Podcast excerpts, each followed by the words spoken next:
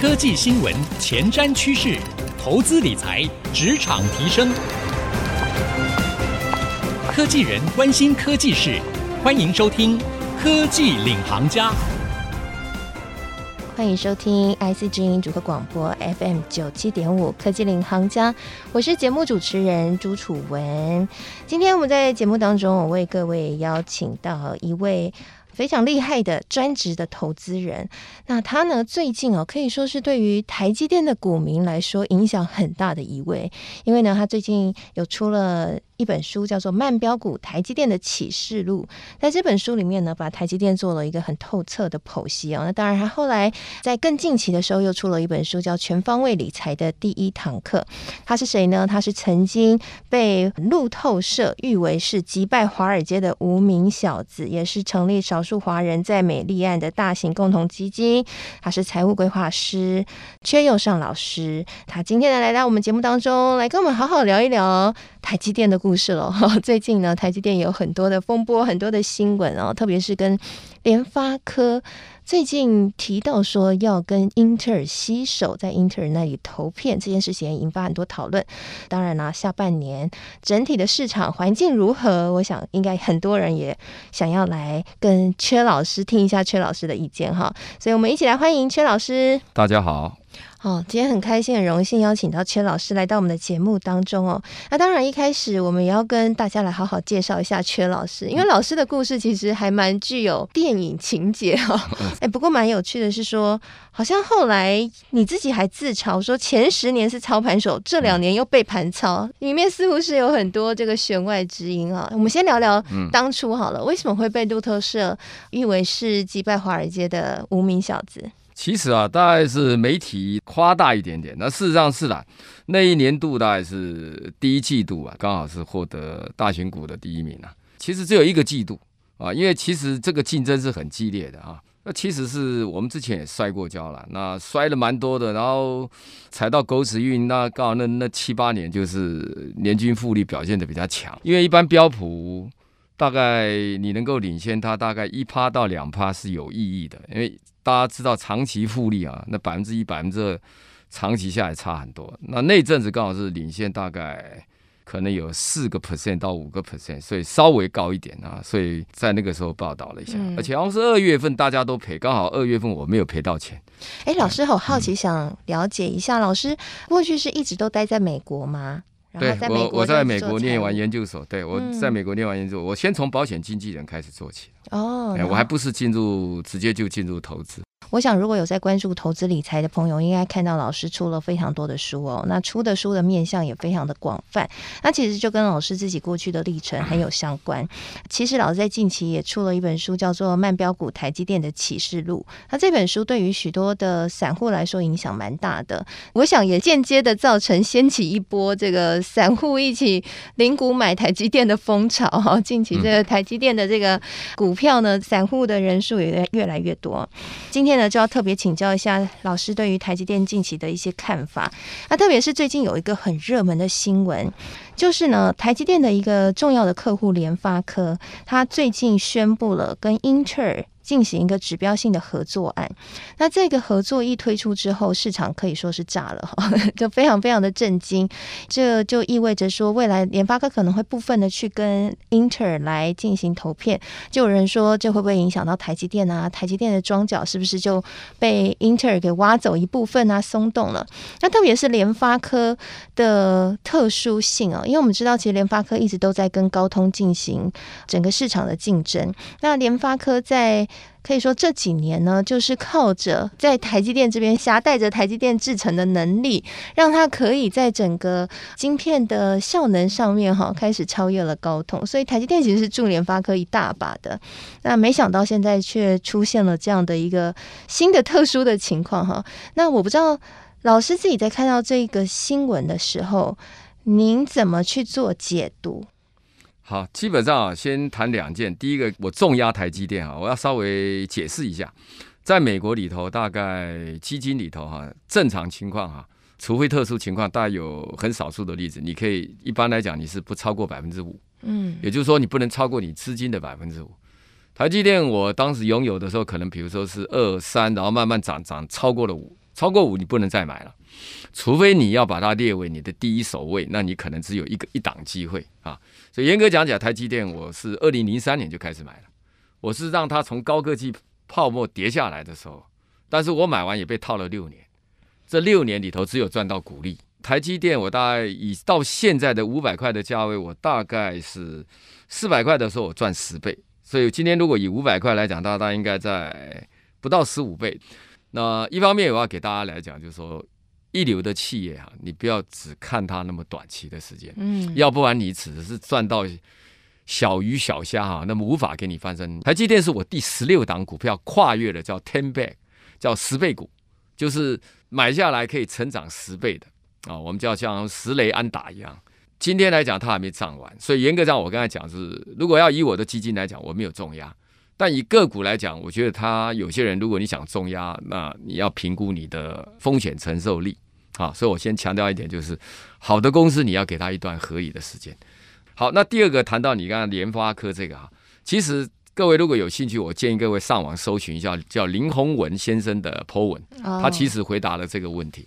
我觉得大家在看这个问题的时候，哈，一个就是你想过干瘾，第二个就是你想赚钱。如果你想过干瘾的话，我跟你讲，那台积电你有天天有不不看不完的新闻面来干扰你。我们先这样把它拆开来看哈。林宏武先生也谈，大先讲他，林宏武先生认为这个单子是从革新过来的，Global Foundry 过来的。加上联发科觉得说，诶，他那边的产能也不是很高，然后各方面来讲，跟 Intel，我觉得这个是一个不错的选项了。为什么？跟 Intel 合作哈，慢慢有些市场哈，因为说实在的，这个一方面它也产能可以分配，而且 Intel 在你不要说什么七纳米以下，它还是水准很强的。以前如果你去看最早的时候，台积电是怎么起家的？台积电第一个认证谁给的？Intel。当时两百多道程序的时候，你如果再去看那个杨爱丽访问的当时的这本书，曾凡成就是厂长，这个八这个张忠谋先生说他的最佳战友。当年你看很多的启示里，好像是中央工研院出来的时候是曾凡成应该是厂长啊，那跟张忠谋里头是搭配的非常棒，而且当时的时候是 Intel 来认证的时候是两百多道程序，曾凡成说我们觉得已经做得不错了。Intel 说要打掉重样，那曾凡成跟张忠谋先生报告，张忠谋先生照他们的做，所以 Intel 做成认证之后，台积电等于是帮台积电又打开了。没有 Intel，坦白讲，他真的没有今天的台积电。好，所以这个中间里头走到现在，台积电当然很不容易啊。所以你要去看它的话，现在走到这个阶段，他们合作的这个联发科给出去也是好像是十六纳米嘛。所以我觉得第一个代表它不是一个先进制程。嗯，各位要先切开来看哈。就你要提纲挈领来看，台积电今天赢赢在哪里？坦白讲，就算今天三星说它二纳米也超前了，我一点都不担心呢。真的，你要知道一个竞争的基础点，台积电现在最强的优势，很多人都没有看到。就你因此你就会只看到它的价格，而忽略掉了它的价值。它的东西你可以看，在一九九八的时候，他张忠谋就已经竟然把一个。制造业开始要转向服务业了，他已经很不满意。他说前十年我们是制造领先，我们现在要开始转入服务业，但这个一直转的都很不行。所以你可以看当时的，然后蔡立行吧还是谁董事长就说：哇，这个听自己回来的 sales 讲啊都不准，你听客户讲就知道他们有碰到的有些多少的困难，之间磨合的不好。听自己的 sales 回来讲都是这个好那个好。你听对方讲的时候，才知道我们的落差就是那个服务，我们还还远得很啊。那这个时候，台积电现在做到这个东西里头，当然刚刚主持人聊到了这个 IDM 啊，这个垂直整合跟专业代工，所以张忠谋就先讲了，他说一对一来讲，可能当时一对一，比如 Intel 对三星，你可能 research 跟 development 的费用可能不是完全碾压。可是你把这些苹果，你把这个 NVIDIA 这所有它的大联盟累累积起来，那就不一样了啊！因为一边是现在就变成这个态势就明显了。我常在开玩笑讲，大家有没有听到这个刘德音先生或者魏哲家经常讲的？他说我们是跟我们的合作伙伴是 strategic，英文叫策略联盟。什么就是策略联盟？台积电不是盖了厂房之后再卖产能的。它在盖厂房之间的产能的协调要盖多少，是事先联络的，有一点像是 partner 的味道，可能设计好，而且台积电的 IP 的细制材的设计里头也很少公司会强到这样，它几乎可以，不是说我你要什么东西我给你做，而是怎么样可以帮你做得更好，之间的互动、产能的讨论，这都是事先讨论完的。台积电完全都已经不是在这个这个规模下，它已经是我们常开玩笑，谁离开它谁倒霉。我在写的新书里头，一开始就在谈到 synergy，企业管理最强调的叫做综合效益，就是一个公司里头，你可以靠包括陈俊盛。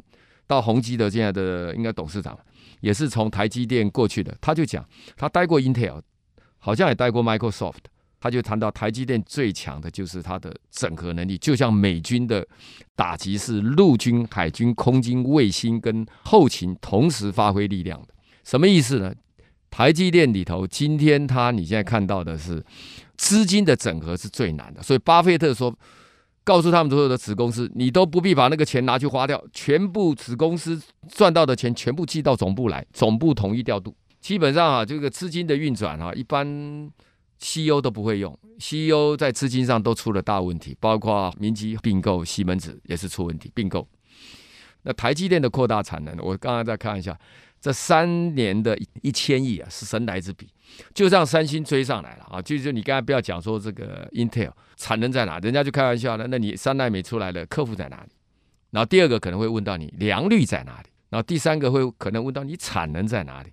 这三个三星可能都有困难啊。第一个是勉强你说出来了，但是你良率可能有问题啊。就算有你你你你那个产能呢，所以台积电这三个产能就有点像当年二八纳米一样，把台联电整个甩开，就是因为它的资本支出做得非常漂亮。好，刚刚呢，阙老师其实就是在深入分析了台积电，它到底为什么可以在过去哦？其实我跑台积电的时候，台积电才六十块哦，到现在呢，已经曾经一度是超过六百块了。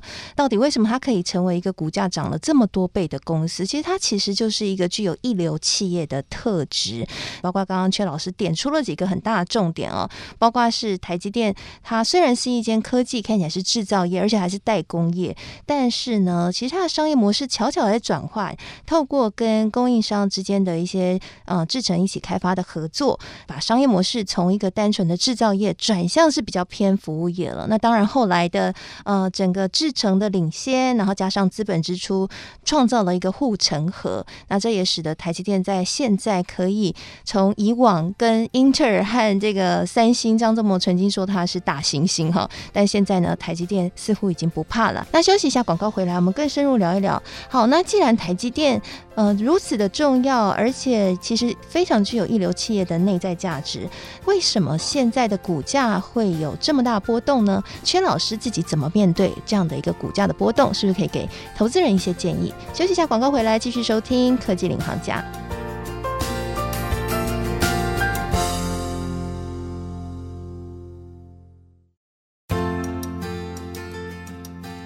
欢迎回到科技领航家，我是节目主持人朱楚文。今天我们在节目当中为各位邀请到的是一位知名的财经畅销作家缺又上老师。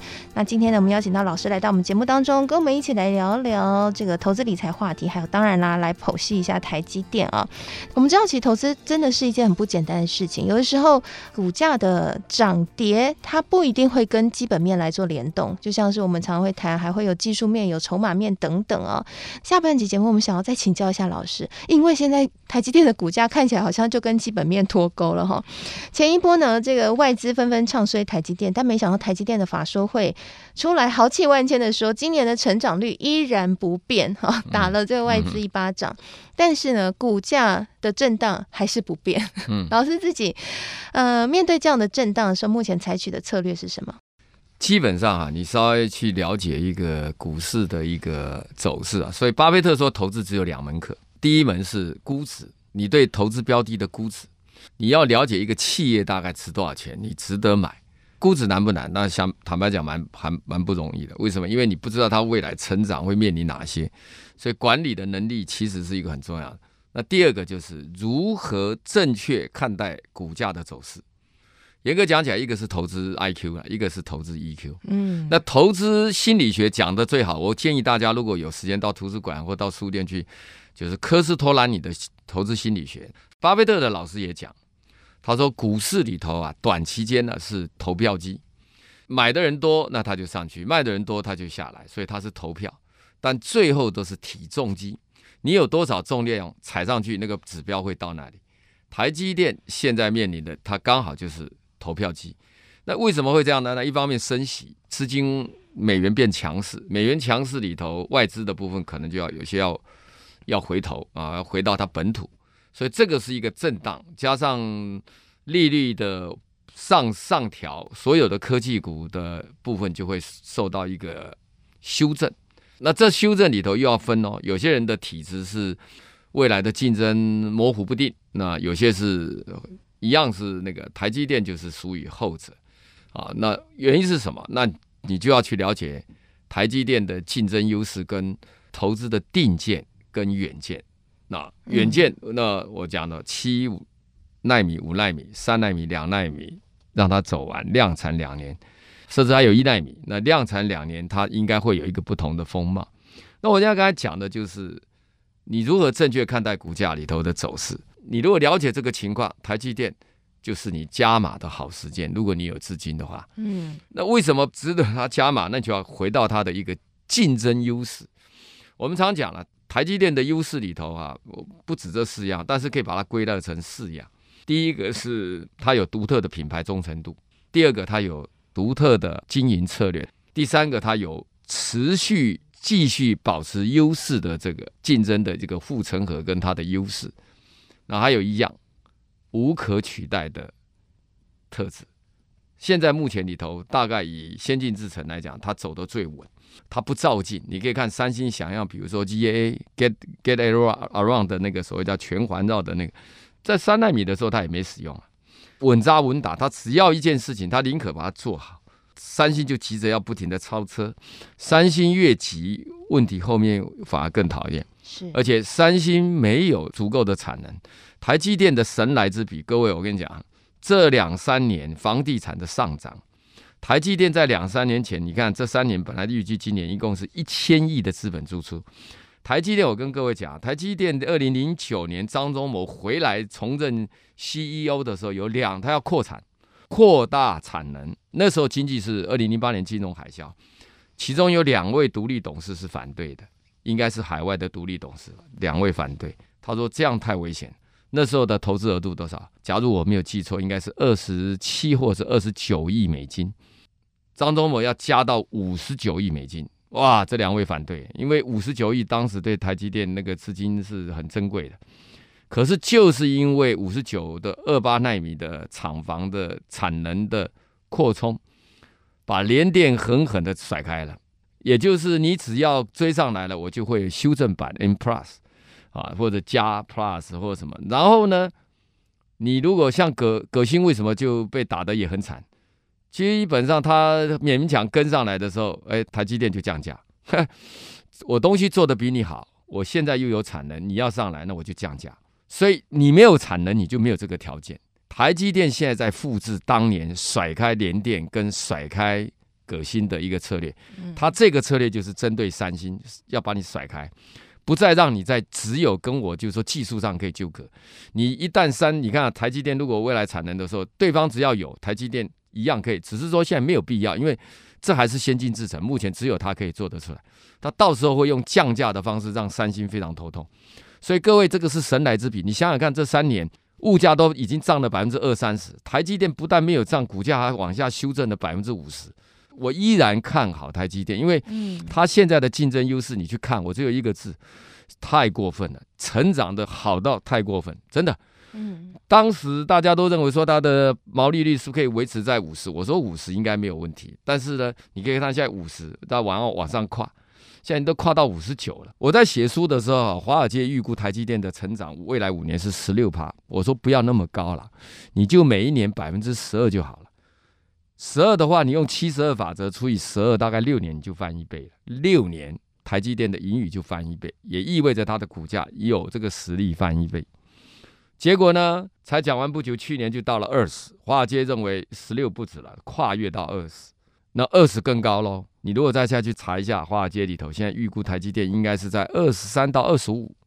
台积电上季的华说会认为我们可以二十五到二十九，所以我可以讲啊，真的是好到过分。我我鼓励大家还是去把《台积电慢标股》这本书，我到图书馆去借来看一下。他可能会给你有一个不同的客气哈，大家可以去买啦。不，那个我的意思就是说，你一旦了解之后啊，你在看事情的时候就不会只看浪花。包括十六纳米的丢给联发科，事实上联发科跟台积电的先进制程是很紧密的，而且大家都不可能都没有注意到，联发科现在的 CEO 就是蔡立行先生，对，他是台积电出来的，对、嗯、他们之间有很大很大的那种叫策略性联盟，而且彼此知道怎么样供给对方可以双赢。所以各位去看这个东西里头啊，我认为你实在不必太担心。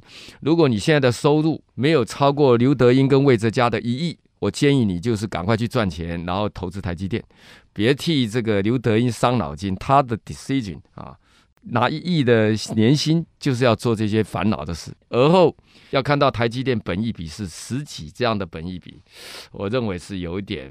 不太容易了，我认为是这样。好，非常谢谢阙老师今天来到我们节目当中的分享。我想透过阙老师的分享呢，嗯、各位听众朋友应该对于台积电这间公司更加的了解了。那当然，刚刚阙老师也特别提供了，在面对这样一间好的公司哦，近期却面临了股价下跌这样震荡的一个窘境哦，那他自己怎么去看？那其实呢，我想如果说秉持的像薛老师他所谓的，对于这样一流的公司，你就要长期的参与它，成为。他的股东这样的一个信念的话，其实对于短期的这些风风雨雨哦，就可以笑看一切了哈。今天非常谢谢阙老师来到我们节目当中，谢谢谢谢大家，也谢谢听众朋友收听我们这一集节目。那我们现在节目呢，除了会在 IC 之音组合广播播出之外，也会同步上到 Apple Podcast。如果您喜欢的话，可以搜寻。科技领航家就可以随选随听我们所有的节目喽。同时，节目播出之后，我也会将阙老师精彩的分享和我的新的感想写成一篇采访笔记，放在我的脸书粉丝团，搜寻财经主播主持人朱楚文就可以看得到了。谢谢您收听，希望这期节目对您有所帮助。我是楚文，我们下次再会喽，拜拜。谢谢。